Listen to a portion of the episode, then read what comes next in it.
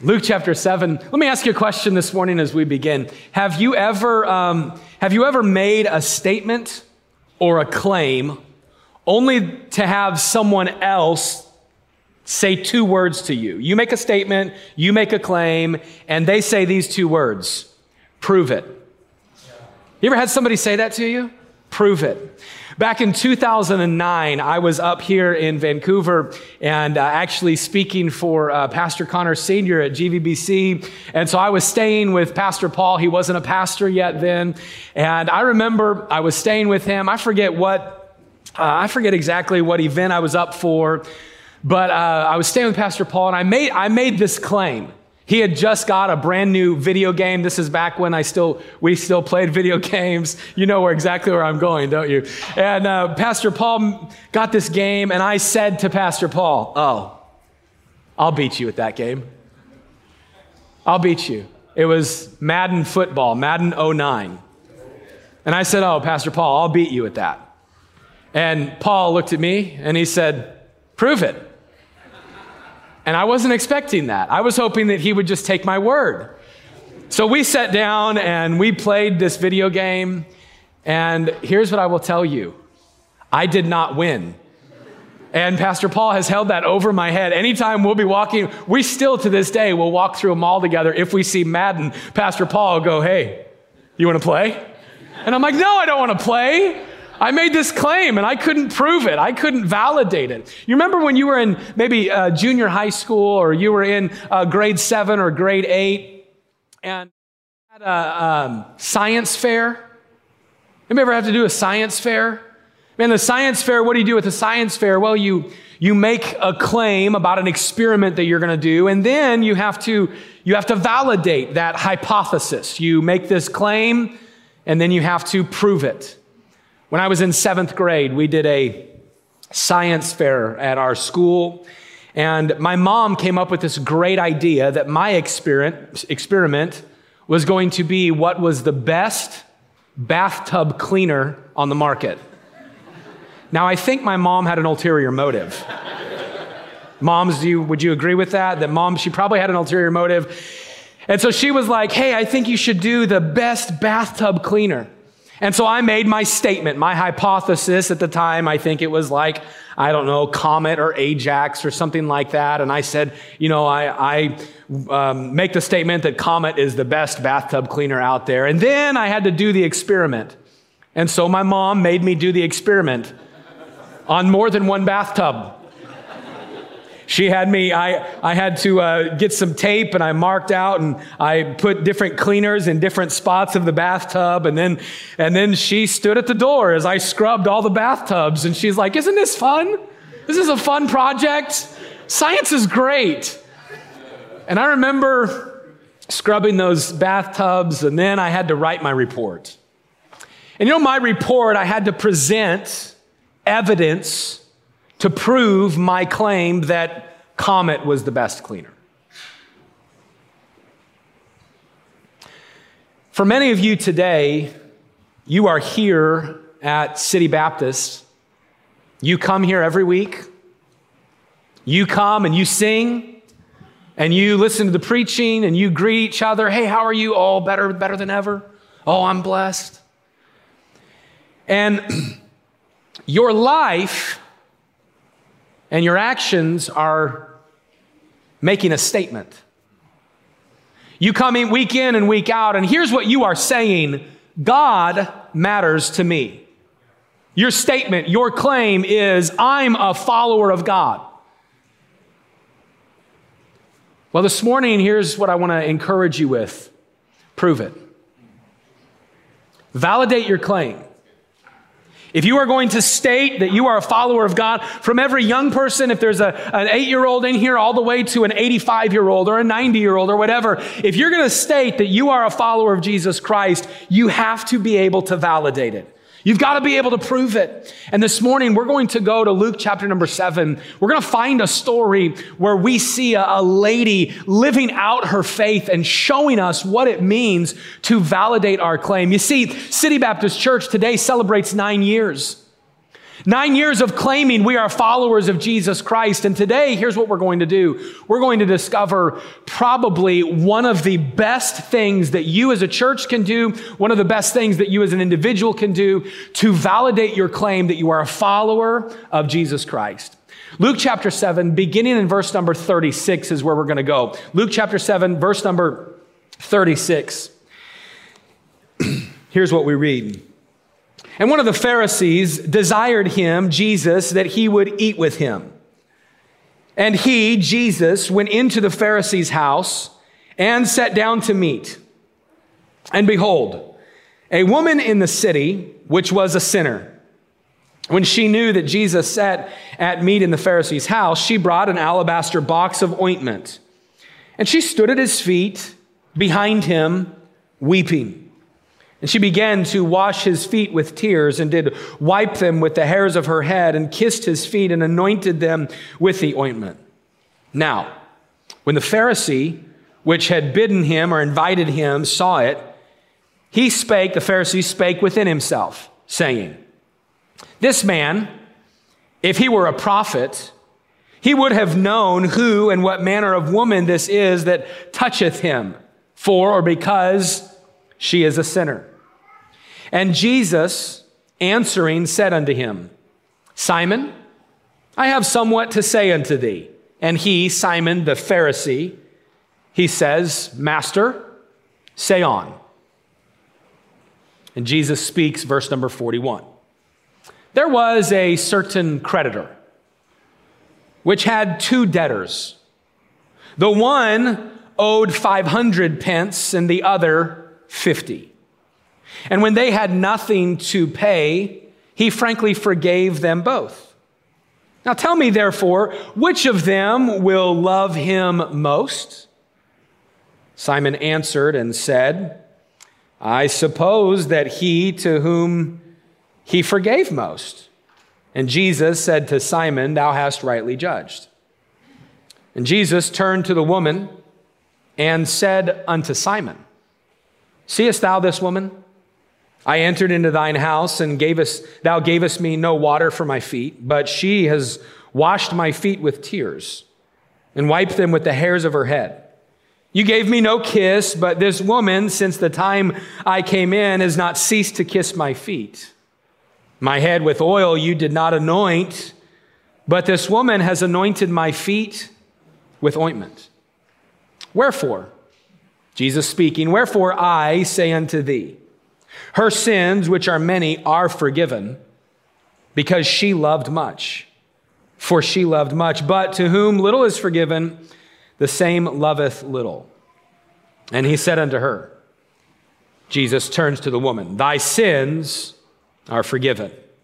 And they that sat at meat with him, they began to say within themselves, Who is this that forgiveth sins also? And he, Jesus, said to the woman, Thy faith hath saved thee.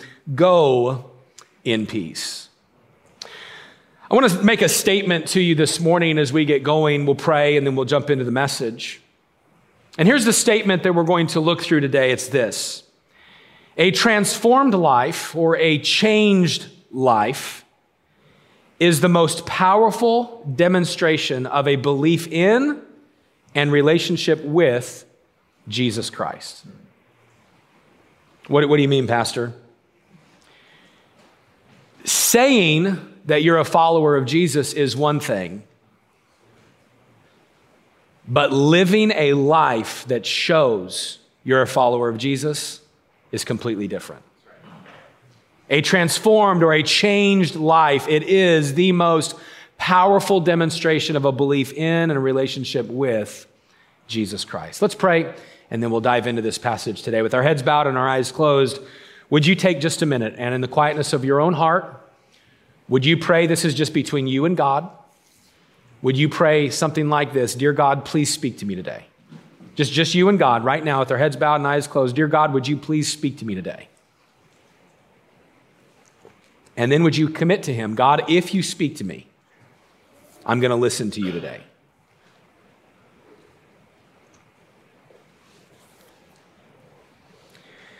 Dear Lord, thank you again for your word. Thank you for the time of just singing worship to you and glorifying you. And Lord, we just want to praise you today for who you are, for what you have in store for us. And God, I pray this morning, these next few minutes together, that you would help us. I pray, Lord, that you'd give clarity of thought, direction, words. Lord, that your spirit would speak to us. And God, that you would help us today to know that we've met with you and been challenged by you. We love you, Lord, and it's in Jesus' name we pray. Amen. when many of you trusted Christ as Savior, you probably said to people around you, like, hey, I'm, I'm a follower of Jesus now. Hey, I've received Christ into my life. And, and you, you made that statement.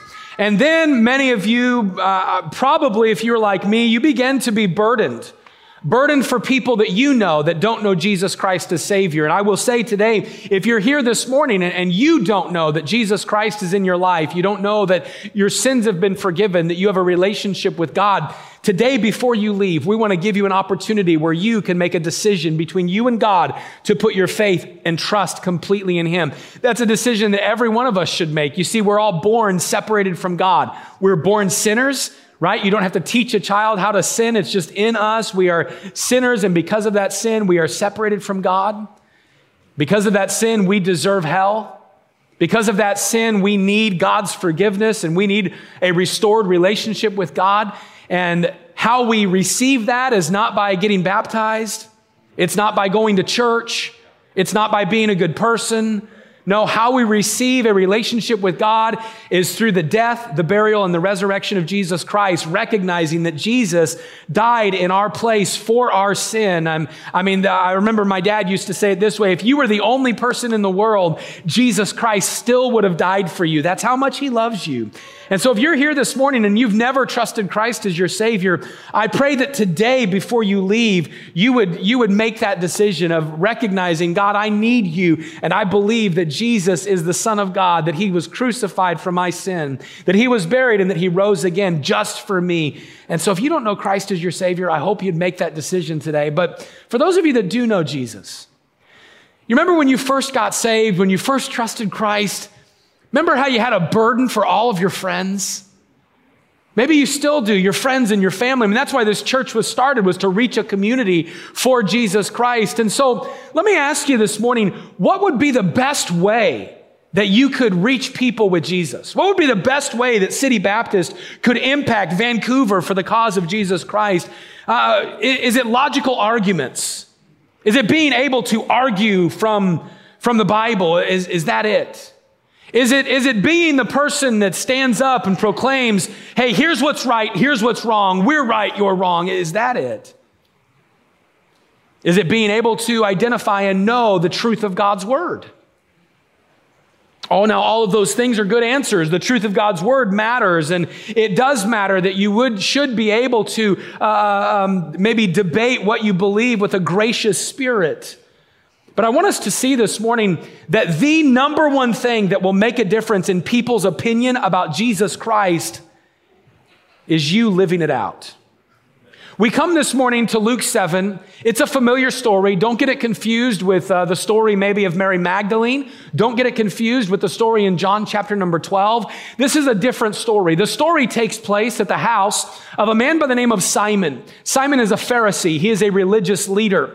And on this day, this man, Simon, he invites Jesus at this time in Jesus' ministry. He's probably been ministering about a year and a half. And, and of course, notoriety has taken place. People people are beginning to believe in Jesus Christ. He has worked some miracles. He has taught some, um, some truths that have literally kind of turned the world upside down. And people are beginning to wonder who is this man? And the Pharisees, the religious leaders, they didn't like it. So they were actually trying to find issues with Jesus. Well, here's what takes place on this day. This Pharisee, Simon, he invites Jesus to a meal. Now, that would be totally appropriate, totally customary. As a matter of fact, whenever there was somebody of notoriety in your area, it would be an honor for you to have them into your home for a meal.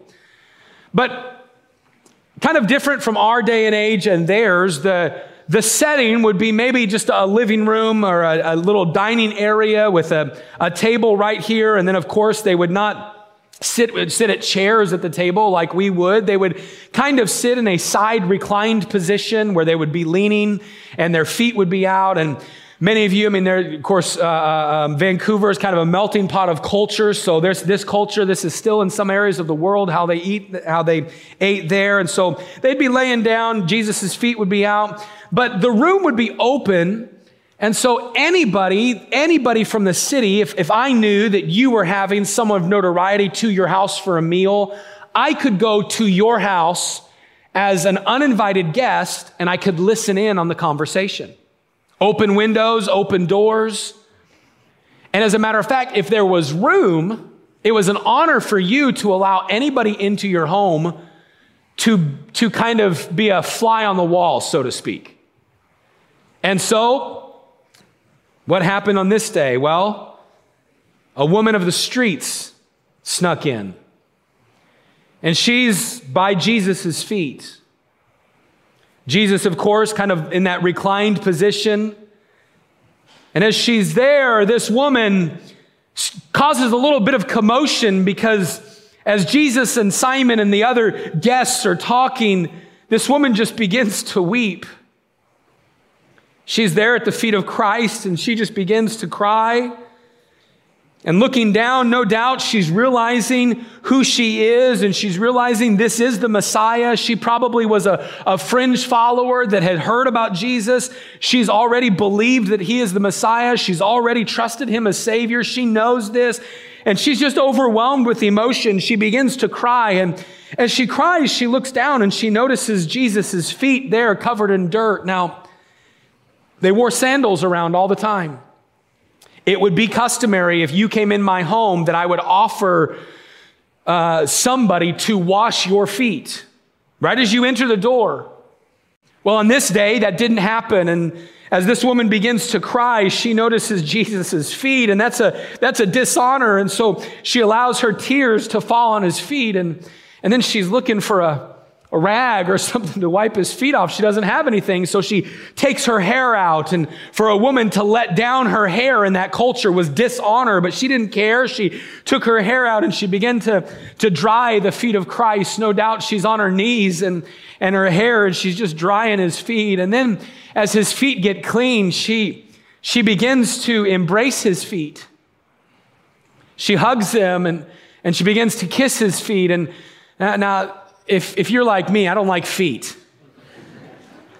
But we need to know like there's nothing sensual going on here. There's nothing wrong. The, the word that's used for kissing feet, it just means to simply embrace and to show endearment. And in that moment, she has a little tincture, a little, this is called the alabaster box. She has a little tincture around her neck that, that women like her would wear, just a perfume. And she takes that tincture out and she, breaks it open and she anoints Jesus' feet and, and she's hugging and embracing and Simon's sitting there, the Pharisee, the religious leader. And he's there and he says, huh, in his head, he says, if Jesus knew who this woman was, he wouldn't allow her to touch him. Why? Well, she's a woman of the streets. She's a, she's a sinful woman. She's a woman that has had a lifestyle that, that many would say is a reprobate lifestyle. And, and Simon is thinking, if she knew, she, she, he's not the Messiah. If he knew, if he really was a prophet. Well, Jesus, knowing Simon's thoughts, he says, Hey, Simon, I got a question for you. No doubt Simon, he doesn't know Jesus is reading his thoughts. Simon sits up. He says, Yeah, Master, say on. Almost kind of arrogance there, like, Oh, hey, I want everybody to notice Jesus is speaking directly to me. And Jesus presents a situation to Simon. As Simon, I got a question for you. There's a, a lender who loans out money to two different people. To one, he loans, we'll, we'll say $500. To somebody else, he, owns he loans $5. Now, Simon, neither one of them could pay the debt. So, Simon, here's what that lender did. The lender, the one who loaned the money, he forgave both of them. Hey, hey, you don't owe me 500. Hey, you don't owe me five. It's forgiven. All right, Simon, you got it? Yeah, yeah, I got it. Simon, I got a question for you. Which one loves the lender the most out of those two? And Simon thinks about it. He says, Well, I suppose the one that had the most debt forgiven, the largest debt forgiven. And Jesus looks at him and says, Ah, Simon, you are the smart kid in the class. Simon, you nailed it on that. Simon, you got it.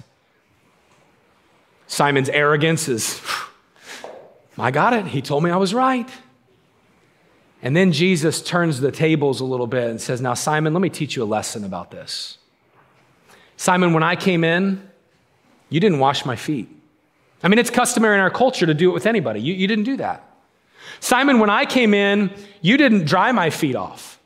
Simon, when I came in, you didn't greet me with a kiss. Now, in their culture, and there's still some today, you greet with a kiss. I'm thankful we didn't do that this morning, you know. We do it usually with a handshake.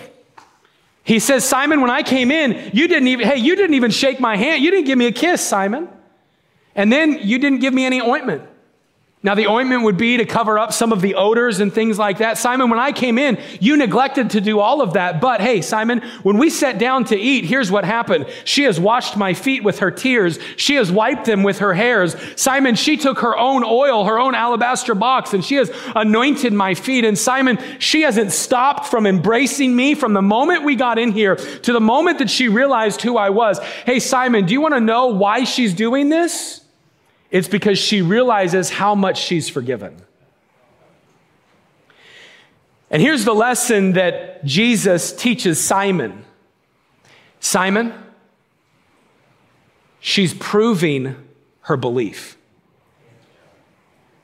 She doesn't care who watches, she doesn't care what takes place, she's proving her belief.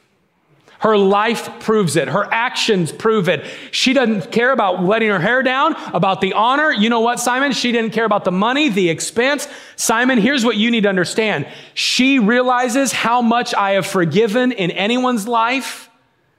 And Simon, when you realize how much I've forgiven, you'll love me even more. This woman validated her claim. This woman, she in this moment had a complete life act of worship and humility. And before we go this morning, I just want to give you a few lessons that I find in this passage that I think will help us.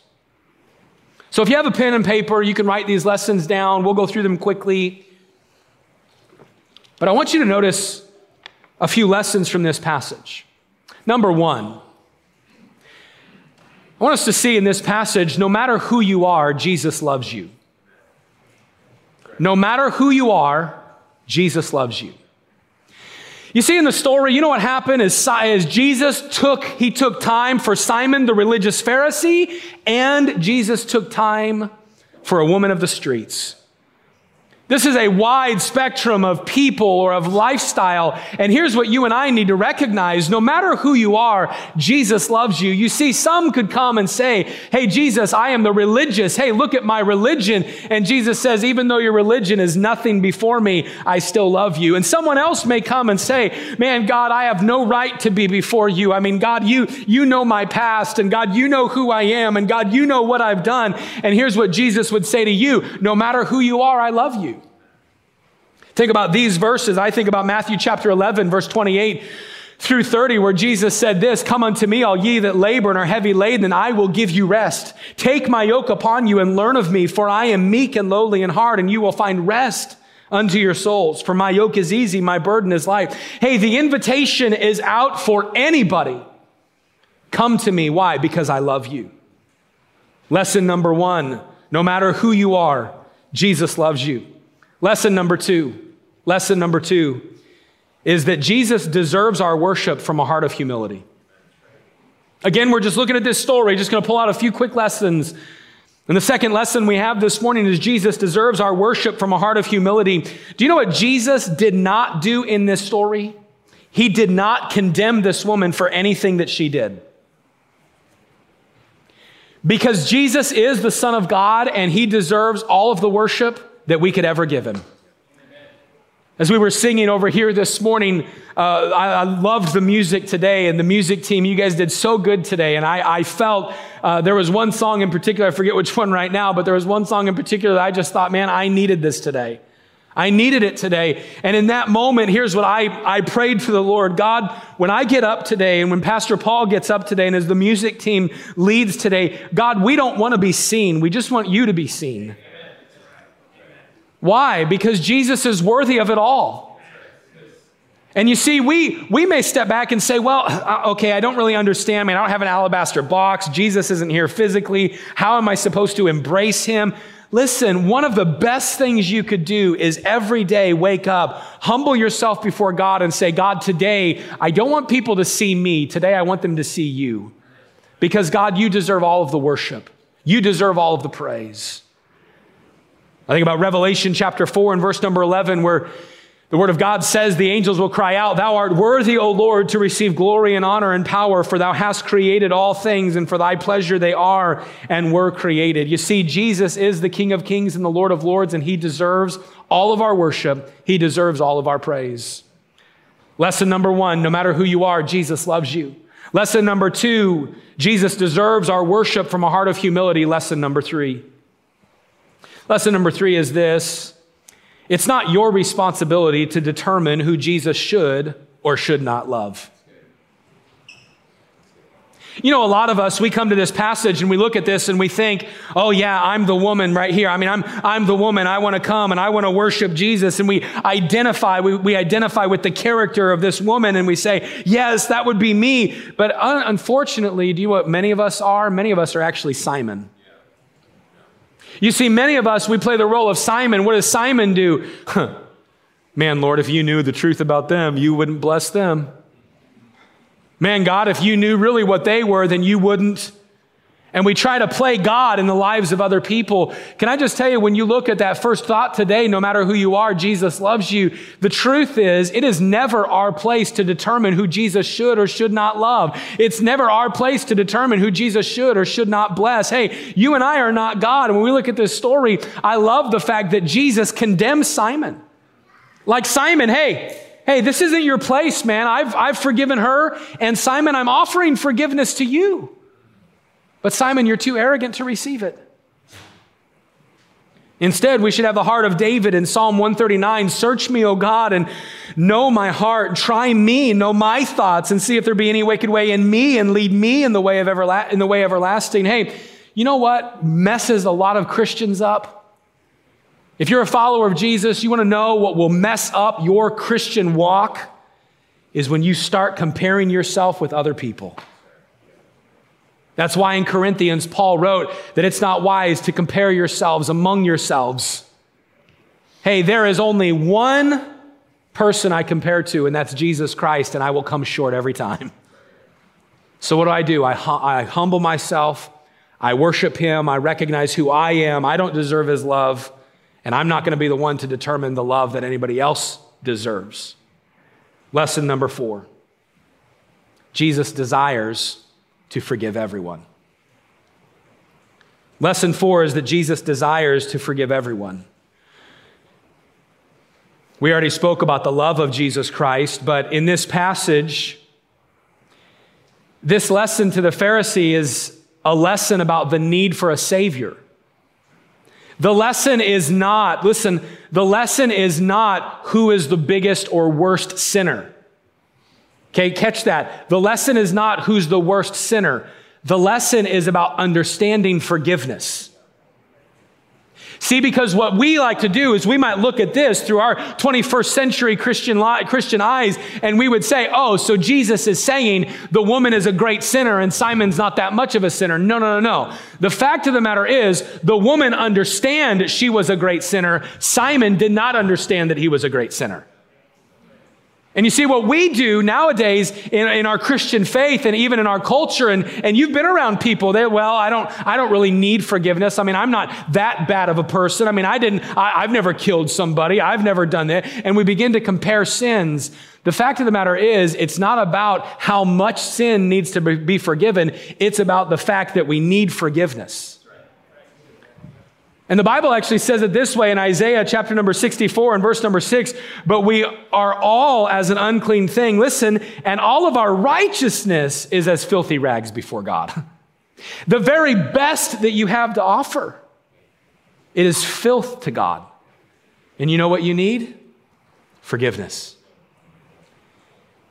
If you're here this morning and you've never received that forgiveness, you've never put your faith and your trust in Jesus, I want to encourage you today make that decision.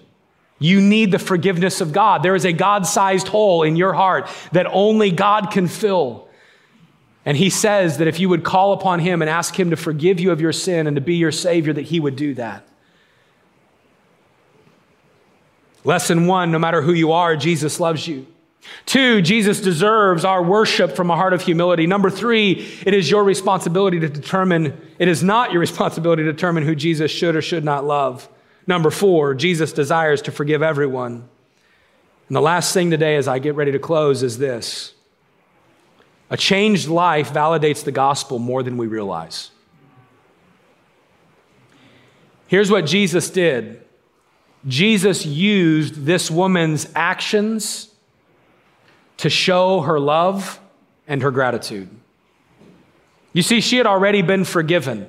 When Jesus said, I have been, I've forgiven you, it wasn't in that moment because she was washing his feet. She had already been forgiven. And here's what Jesus was saying to her Hey, listen, I see it. You understand, you understand that you've been forgiven. And this woman in this moment, she understood. And Simon, I believe Simon got it because if you look at the next few verses, they begin to get frustrated at him. And you can go study out some passages and discover that from this moment on, Jesus began to only speak in parables to people because they understood Jesus was saying, I am the King of Kings, the Lord of Lords. And if you believe in me, I will forgive your sins, but then you should live a life that backs it up.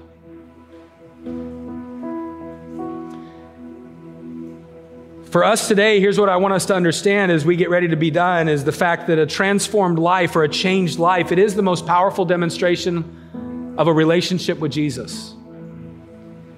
And yes, these other lessons can help us, the knowing that God loves everybody, knowing that God wants to forgive everybody, knowing that God matters or should matter or everyone matters to God. But the main lesson I just want us to understand this today is this as you go out in your life, and as you work day in and day out with people, and as you invite people to City Baptist Church, the loudest microphone, the best magnifying glass, the biggest impact that you will have in people is when they look at you and they see. They don't just say what they believe, they live it. They don't just say that they're a follower of Jesus, their life shows it. They speak differently, they act differently, their marriage is different, they're, they're raising their kids different. Their faith to, to God is different than my faith to the God that I believe in. And, and people will see that. You know what people will do? They'll say, I want what you have. Man, you are, you, you there is something different. A changed life is there. You see, friend, the fact of the matter is this we don't have religion. If you have Jesus Christ in your life, you have relationship. And because of that, you live, you live every day walking hand in hand with a God,